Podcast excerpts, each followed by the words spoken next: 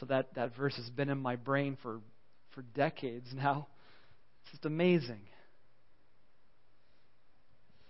that when life seems dark, your word gives light. When I don't know what to do, your word says what to do. When I'm saying, what is the Lord's will? I can look at verses that say, here's the Lord's will. So I pray as we pray every Sunday that we'd be led into your word and led out of your word into obedience to it. That it certainly wouldn't be one-sided, something that just fills us with knowledge, but something that we practice. It's a light to our path, so help us walk in that path. Thank you for your word. In Jesus' name, amen. Well, Eric told me that I could have taken 20 minutes on that meditation, to get ready for the sermon. But I decided we won't do that today. If you've been to Fun Club, you've heard this one. But it's worth repeating. When I was in high school, I grew up in Chillicothe, Illinois, which is about half an hour from Peoria, but everything was in Peoria. School, church, work, everything's in Peoria. So when I was in high school, I found myself driving to and from a lot to and from. And on one of those nights, going home, I got pulled over by a police officer, and I thought, this time I wasn't speeding. What's going on? So the cop walked over to my window. I rolled the window down, and he said, young man, did you know one of your headlights was out? And I'm like, oh, thank goodness, just the headlight, I can get that fixed. And I said, no, I didn't know that. Thank you for telling me. And then he kind of glanced over, and then he glanced back at me and said, was your seatbelt on before I pulled you over? Now, it's one of those, in Fun Club we were talking about telling the truth, as you might imagine. And it was one of those moments where you have only a second to think, am I going to tell the truth or am I going to lie? What are you going to do? Now, I was in a Ford Escort, 1994 Ford Escort, white. And it has one of those seatbelts that, come and get you when you close the door. You know what I'm talking about? That gotcha, you're locked in. So, to me, sometimes you just get in and the seatbelt already has attacked me. I wasn't worried about the lap belt, but apparently 50% of the job done is not good enough for the police officer. You got to have the lap belt. He's like, the lap belt's important. He's telling me this, And I still have to answer his question. Was I wearing it or was I not? Now, I asked the kids in Fun Club if they would vote and how many thought that I lied and how many thought I told the truth. Should we do that today? Let's just do a little lie detector test, okay? How many of you think I told the truth? Okay. How many of you think I told a lie? All right. Can you keep your hands up while I write your names down? All right. Well, the kids were the opposite of this morning. They were overwhelmingly in favor of me lying to get out of it. Makes you think, right? Makes you think about your kids. Well, I, being a spiritual teenager, reasoned that if I told the truth, certainly that would mean that the Lord would get me out of a ticket. He would honor my honesty. And so I told the truth. And I received a seatbelt fine. Now, that error, is it an error? God could have rewarded me with no seatbelt fine. I think we all get into these thought processes sometime where we go, this is a hard decision. If I choose wisely, I know God's going to honor me for that. We tell people that, right? God will honor you when you choose correctly. There's blessings. I remember a college professor that always said this all the time. Blessings follow obedience. He always said that. Blessings will follow obedience. That's all over the Old Testament, right? The Old Testament law. If you do these things, life will come. If you do these things, you're going to get cursed. Those are some of the sections you skip over when you're reading Deuteronomy, and Leviticus. That there's real blessing when you obey. but there's real curses when you disobey. All right, one time that happens every service. Did we get it out of the way now, hopefully? All right, it's out of the way. But that is not quite reality, is it? You do get the seatbelt fine when you did the right thing. When you made the good decision at work and you chose, let's say you're at work and everyone else is slacking off and you decide you're going to give it your best and they hate you for it and they badmouth you, and sometimes it doesn't seem to pay off to be wise. And certainly in the book of Ecclesiastes, we've been looking at, remember last week the story we ended on? Solomon tells this story about a guy who lives in a city. It's a little city, and he's a poor man, and an army lays siege on the city, and they're waiting for the city to surrender. And that poor man who no one cares about and knows about, he's got a plan to save the city. He shares his plan. The city is saved. And nobody recognizes him. The king takes the credit. And so Solomon is preparing you to say, well, that's not right. Why should I be wise if no one cares? Why shouldn't I just try to be strong, rich, powerful? Why shouldn't I do that? Because that will get me ahead in life. And sometimes wisdom doesn't get me ahead at all. Solomon says sometimes when you act righteously, people treat you like you're wicked. And when you act wicked, people treat you like you're righteous. What is that? In the book of Proverbs, Solomon says, wisdom is its own reward. Wisdom is its own reward. And what he means is, you ought to act wise because it's wise. And the story of the poor guy who saved the city, Solomon's point is, don't keep your wisdom to yourself, share it. Don't act foolishly so that you can advance, so that you can become rich or powerful. Just keep acting wisely. It's worth it because that guy saved the whole city. Even if it didn't advance him personally, he saved everybody. And so at the end of the day, even if my hands are empty, it's better to live wisely, even if my hands are empty at the end of the day. Because these are God's ways. We said we gave the definition of wisdom, right, a few weeks back. Wisdom is knowing and doing the Word of God. That comes out of Jesus' words. A wise man is one who hears Jesus' words and builds his house on the rock. He builds his house on them. When you know them and do them, you're the wise person and you're building on a firm foundation. Wisdom is its own reward. So keeping that in mind, keeping in mind that results are not the goal. The goal for how you decide to do things is what is wise and what is not. Where's the Spirit guiding and where is He not? Let's live wisely. What we're going to do this morning is we're going to look at we're in chapter 10. Chapter 10 is a collection of wise sayings of Solomon on a few different topics. Would you turn there to Ecclesiastes chapter 10?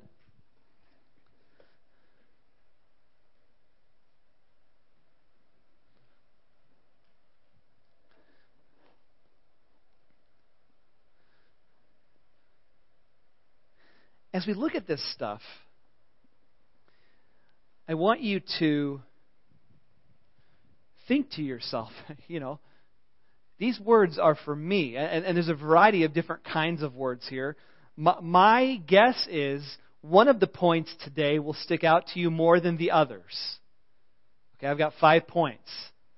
And they're a little bit unrelated, other than the fact that these are wise things to do when you're in a particular situation. So if you would just pray even now in your heart, Lord, what is the one thing? What's the wise word you wanted me to hear this morning and put into practice?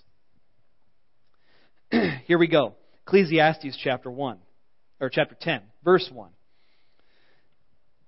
As dead flies give perfume a bad smell, so a little folly outweighs wisdom and honor. The heart of the wise inclines to the right, but the heart of the fool to the left. Even as he walks along the road, the fool lacks sense and shows everyone how stupid he is.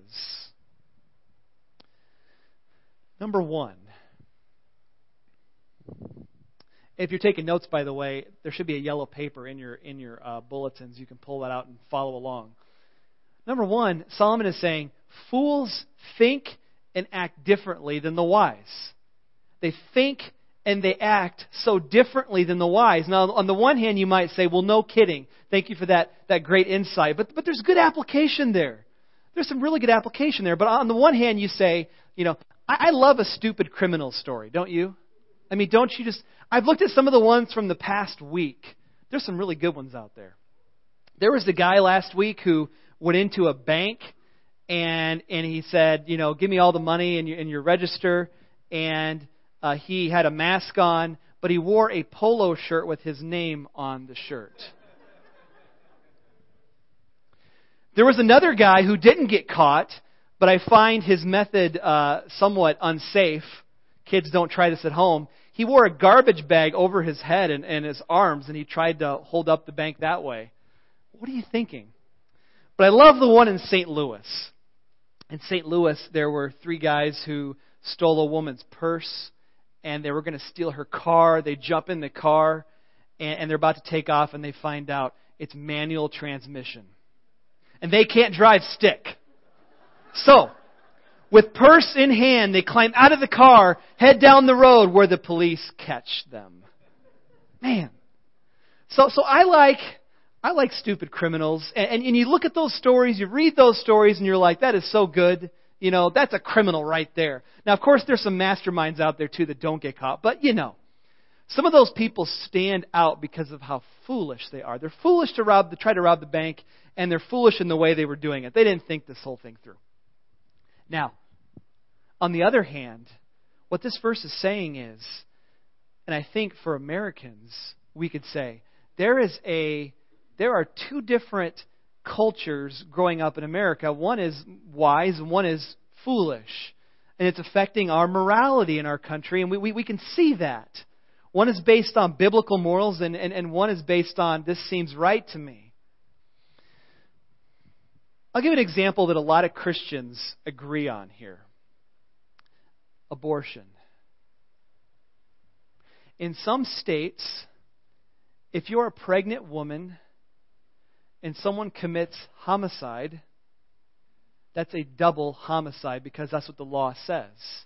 If the woman and her unborn child perish, that is a double homicide, and the person that committed the crime has a harsher sentence because of that. And of course, in those same states, an abortion is readily available, and that's not a homicide. Do you see where the logic fails? And of course, if you're being honest, and people that are pro-abortion, that are intellectual and honest about it, will say, we know it's taking a life. We know that. But it's a woman's right to do with her body what she wants. And if that involves killing something else, that's okay.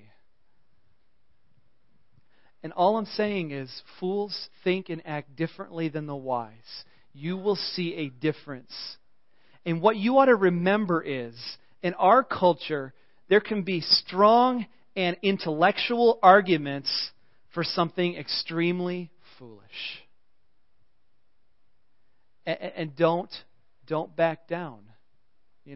Don't give up on biblical wisdom just because there's a strong push for the opposite. Because in our society, there's a lot of people who look wise, but the Bible would call them fools.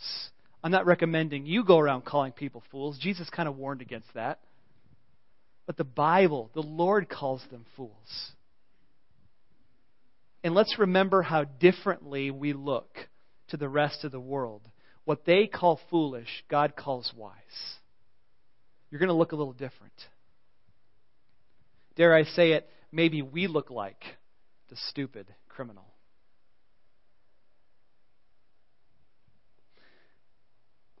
I'm not going to make a big point about this, but verse 1 is also worth just pointing out briefly. For some of you, this might be a good word. Dead flies give perfume a bad smell, so a little folly outweighs wisdom and honor. Do you know that flies land on your food and they secrete this junk that helps them break down the food so they can eat it? Flies have to eat liquid stuff, right? And so when they're landing, and they also relieve themselves very frequently on what they land on. I mean, it's just gross. It's gross. They can live 30 to 60 days, so their days are numbered. That doesn't give me any hope, though, when they land on something that I'm eating at the picnic, at the barbecue.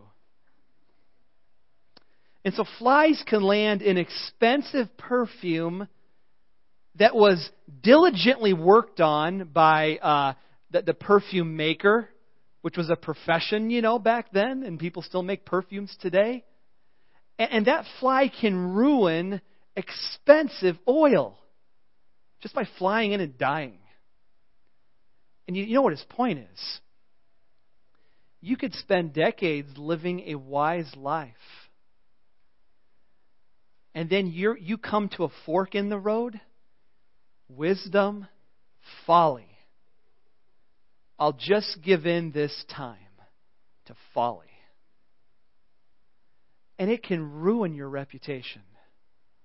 It can ruin you because you come to the fork in the road. The fly has landed in the oil and it's messed up all of the good stuff there. You know this. Marriages feel this. It was just a decision. It was just a decision. And I've lived decades wisely, but I did that. That ought to make even the wisest of us pause and consider our need for the Word of God and the Spirit of God to keep us on the path of righteousness. Because that decision can mess things up. And you know the kind of decisions I mean.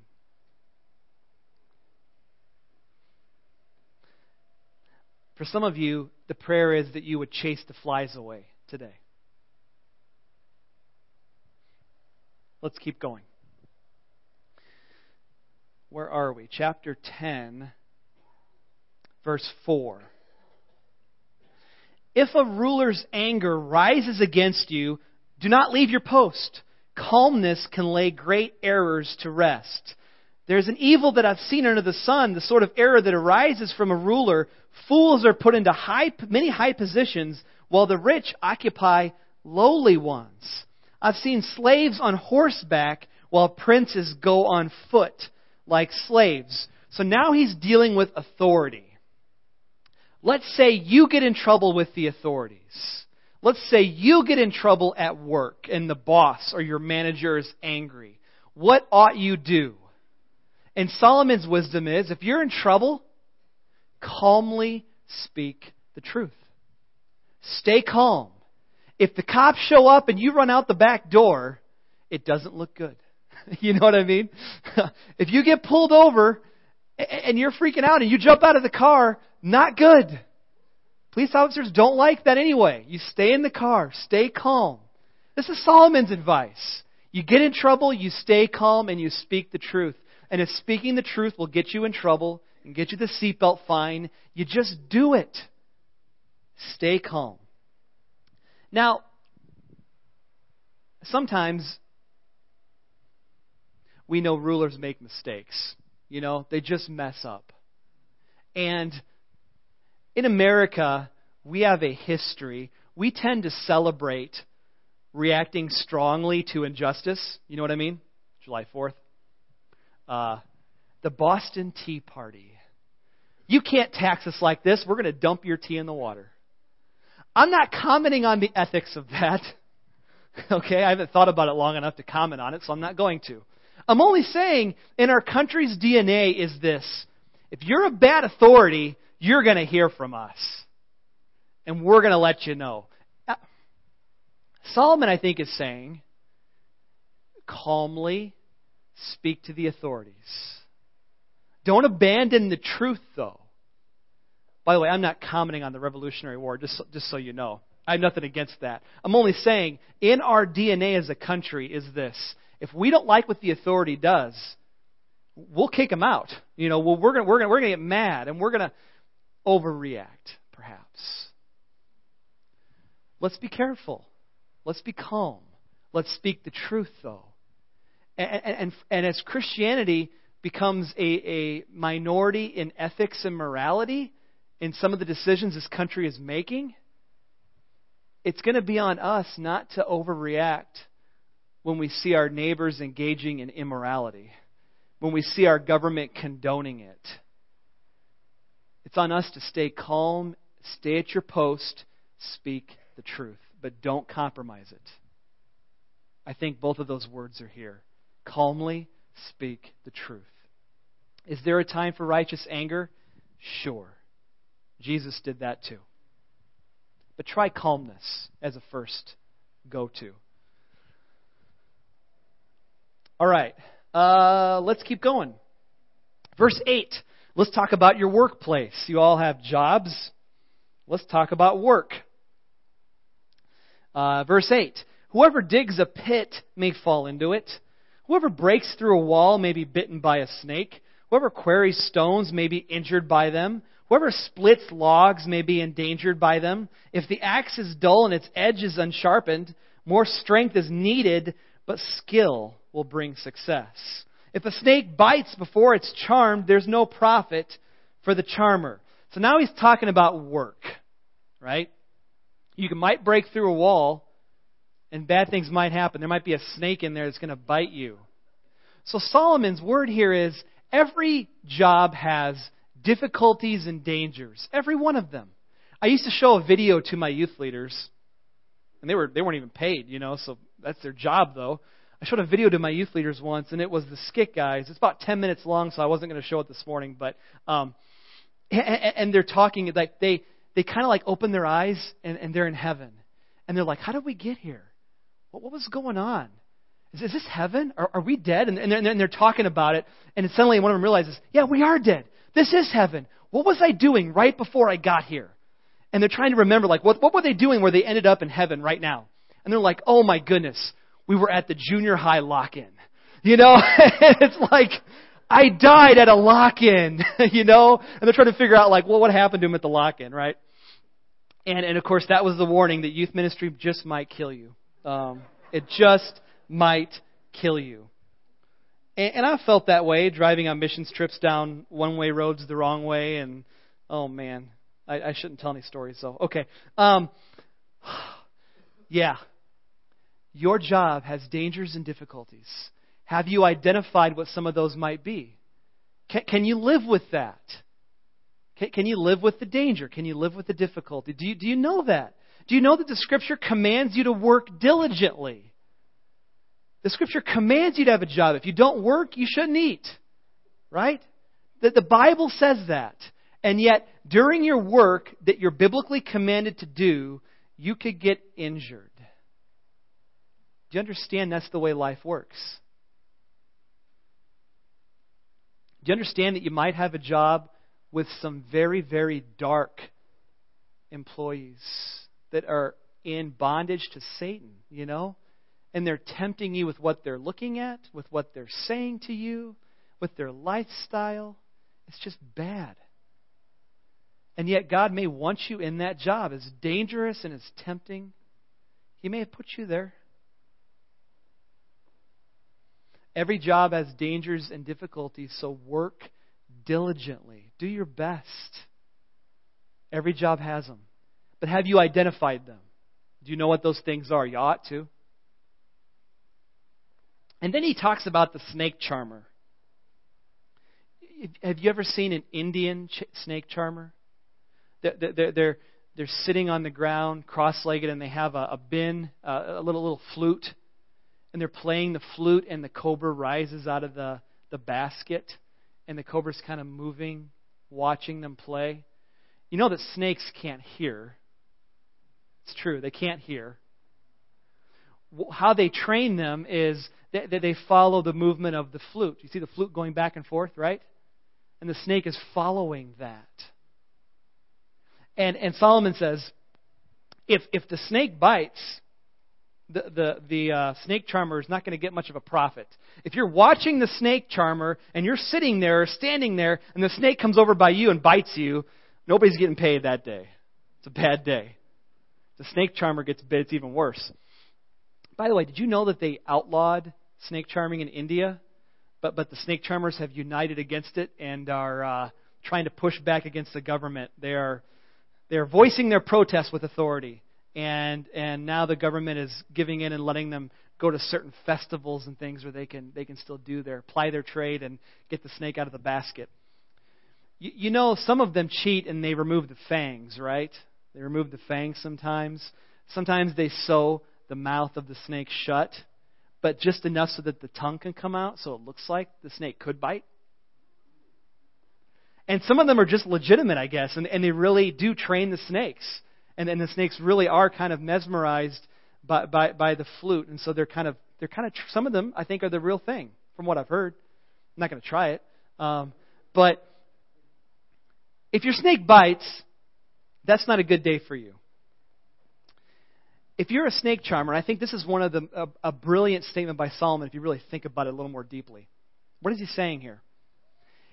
If you're a snake charmer, you have knowledge, maybe wisdom, on how to get that cobra to do what you want it to do, right? You know something that I don't know, and you're able to carry that out. You're a snake charmer. But if you don't train the snake, if you don't take the precautions necessary, there's nothing good in it for you. So hear this.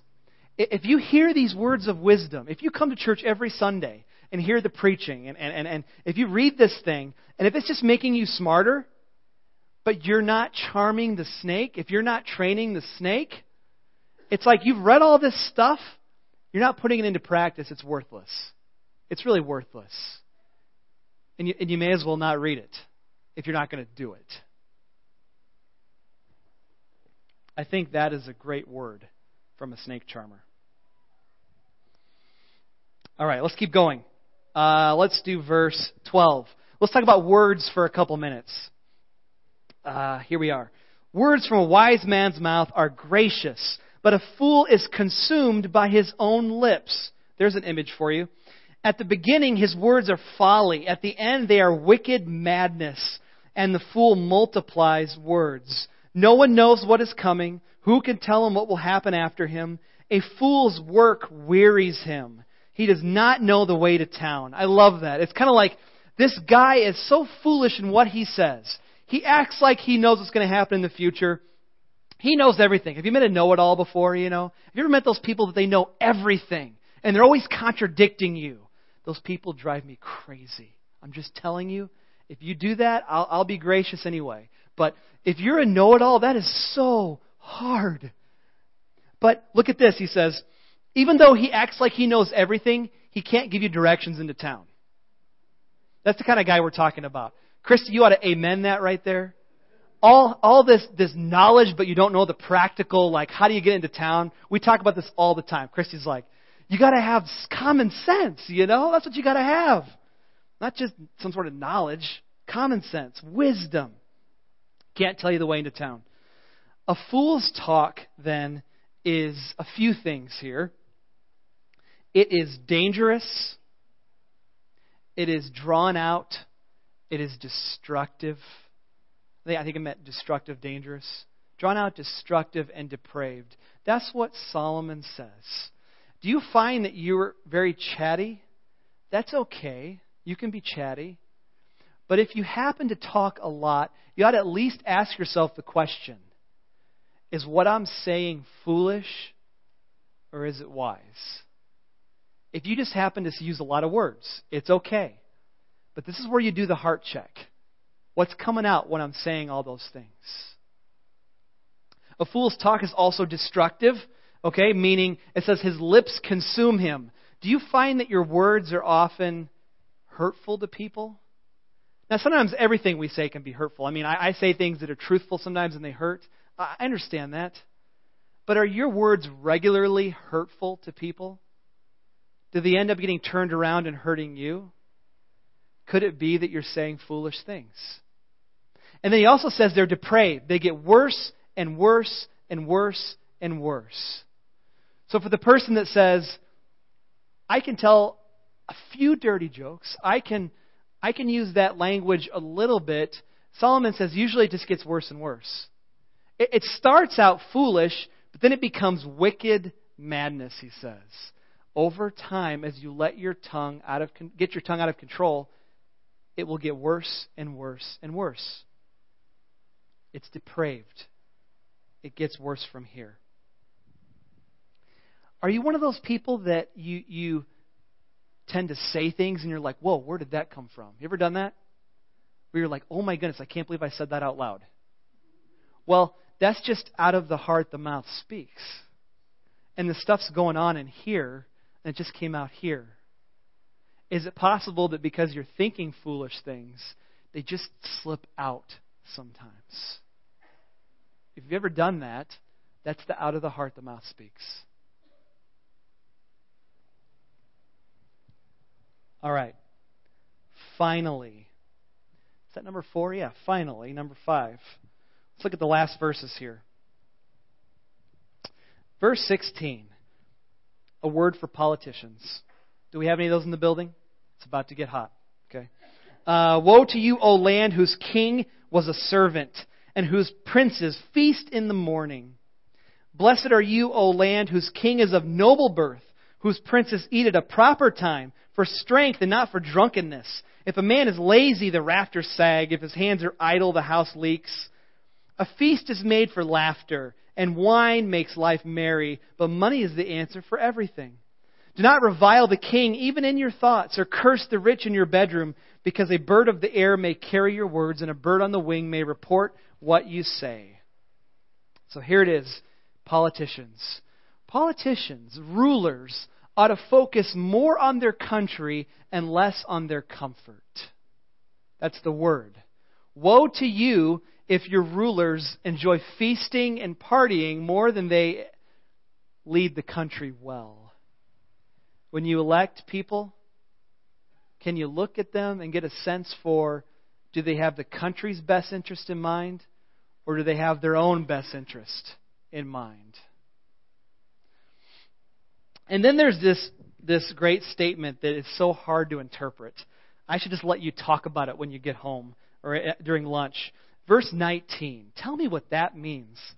A feast is made for laughter and wine makes life merry, but money is the answer to everything. Now, Solomon's already written about money. We've talked about it already. If you can think back, we've looked at the money thing. And he says it won't make you happy. It really won't. God gives joy. He dispenses that. Money is the answer to everything. So, a couple ways to understand this. This could be the feasting princes sitting around eating and drinking and not working on their country. And they're saying, we love feasting, we love laughter, we love wine that makes us merry, and we love our money. But I look at the word but there, and I think there's a contrast. The word but, to me, lends itself to a different interpretation. I think this is Solomon saying, you know what? You people that are ruling the country, that are feasting and drinking, you ought to worry more about your economy. You ought to worry about how your country is doing financially. Are your laws such that poor people can get richer, that they can get out of debt, that the laws of the land are good for them? Or are you hoarding all of it for yourself so that you can eat and drink? Because if the poor have what they need, it's solving problems. If people can make money, it's solving problems. That's kind of the way I take this. There's different ways you can answer that question of that verse, but I think it's an encouragement to stop feasting and get to the work of leading your country well. And then he closes with, if you don't like your authorities, be careful what you think about them. Be careful what you say about them. In their culture, you talk bad about the king, it could get you in big trouble. But I think it's a good word for us today. I think it goes right along with the foolish talk. If I'm thinking negative things about people, eventually it's going to come right out. Probably it'll come right out. So I better get my thoughts and my heart under control. And not just worry about what I'm saying, but worry about what's going on here. Words of wisdom from Solomon for us. So can I ask you this? What word did you need to hear today? This is kind of a collection. This is a little bit different kind of sermon where we're just kind of jumping around. But what did you need to hear today? Would you look at that little yellow paper if you were taking notes? Look at the text. take a minute. What was God trying to say to you during this time?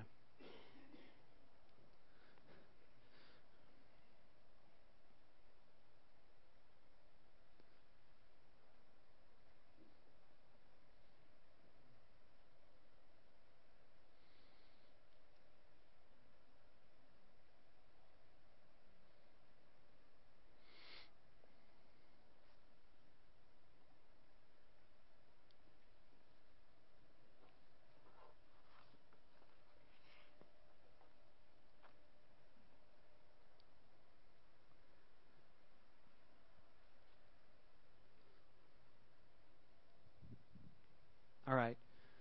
Wisdom is its own reward.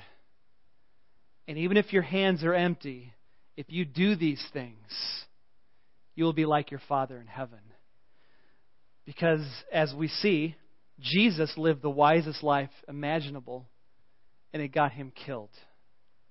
He died for your sins, for the unwise things you and I have done. And all of his wisdom, all of his righteousness, and people still killed him. The invitation is for you today, though. If you don't know his salvation, if you've never received his forgiveness, would you consider that today? Would you pray to him today? That's what we're here for. He's saved us. Let's pray. Jesus, thank you for these words.